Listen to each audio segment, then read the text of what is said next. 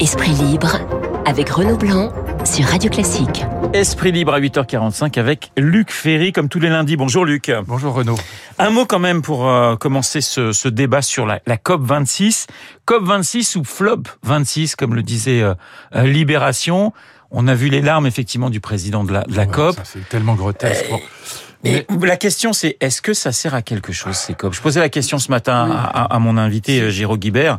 Si ça sert à une chose, mais pas du tout à ce qu'on croit. Euh, voilà, il s'agit pas du tout de mettre la pression sur les États, comme j'entendais dire ce matin. C'est pas du tout ça. C'est l'inverse. Ce sont les opinions publiques qui mettent la pression sur les États et les États la pression, les États démocratiques la pression sur la COP. Mais c'est pas à ça que ça sert. Le problème environnemental, il est le suivant c'est comment accorder la croissance dont personne ne veut se passer et la protection de l'environnement. Ouais. Personne ne veut en vérité de la décroissance à part des petits groupes euh, radicaux, mais, aucun État ne veut de la décroissance. Donc la question, c'est comment accorder euh, la croissance économique, le développement économique et puis la protection de l'environnement.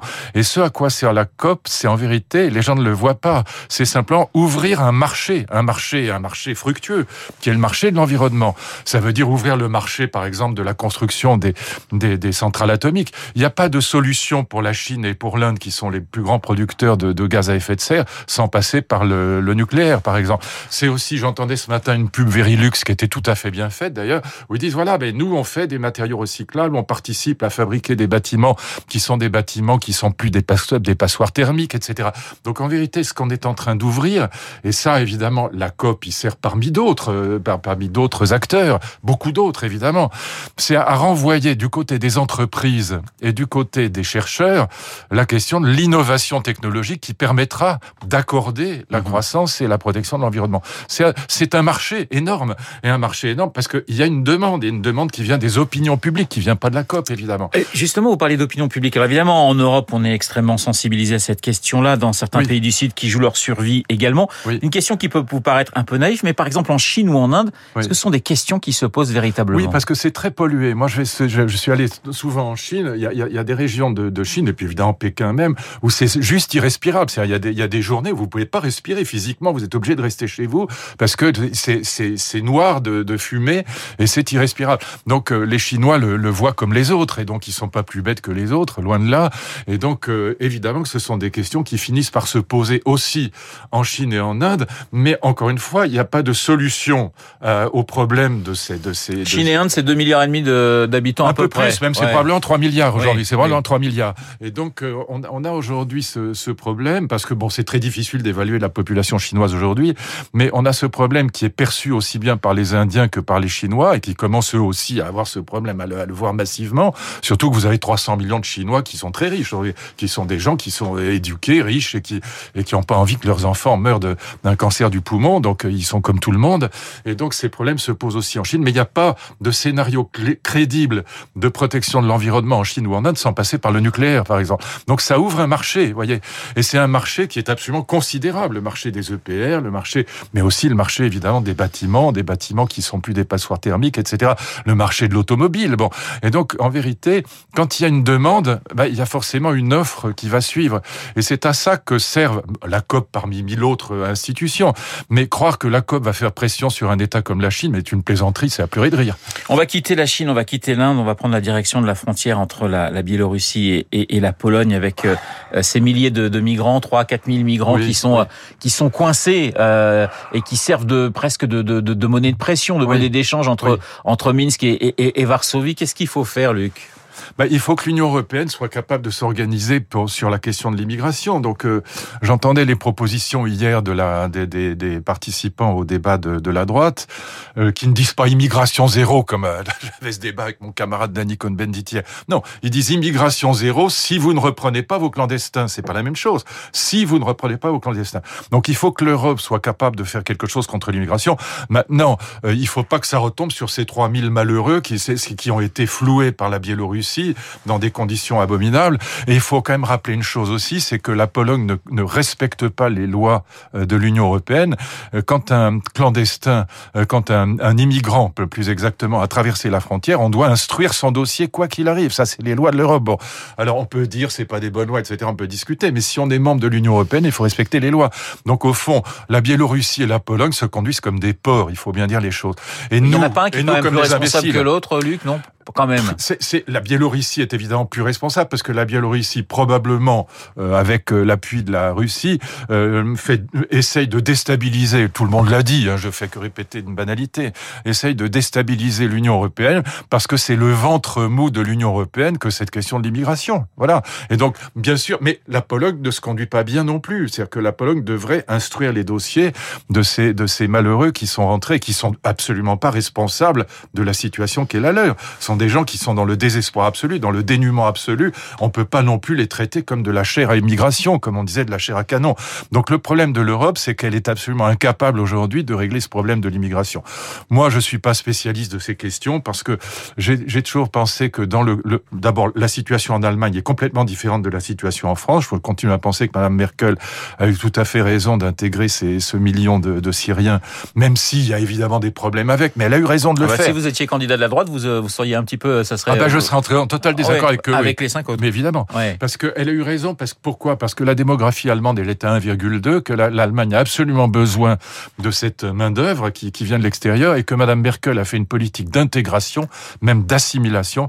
Elle a obligé ces gens à apprendre l'allemand et à trouver un, un job. Ceux qui n'avaient pas de travail repartaient chez eux. Et donc elle a fait un travail tout à fait remarquable, même s'il y a eu évidemment Daesh qui a profité de cette immigration en Allemagne pour infiltrer. Mais ça signifie, des problèmes. ça signifie Mais c'est pas le cas de la France du tout. Pour vous, la, la, question, c'est pas c'est pas la question de l'immigration, c'est la question de l'intégration. Oui, c'est ça. C'est pour ça que moi je me suis moins intéressé à ces questions de l'immigration qu'à la question de l'intégration, parce que je pense que depuis 68, à cause de l'idéologie du droit à la différence, l'idéologie anti-républicaine héritée de 68, avec tous ces professeurs qu'on a recrutés pour enseigner en langue étrangère au lieu d'apprendre le français aux, aux étrangers qui venaient chez nous, je pense que cette idéologie du droit à la différence, qui est très hostile à l'universalisme républicain, elle a été catastrophique et que du coup, c'est à cause de ces idéologies post-68 art qu'on a raté l'intégration. Et je pense que le problème de l'intégration ratée est beaucoup plus grave que le problème de l'immigration ratée, si je puis dire. Chez nous, euh, quand vous regardez l'histoire des, des, attentats en France, c'est beaucoup plus des attentats commis par des Français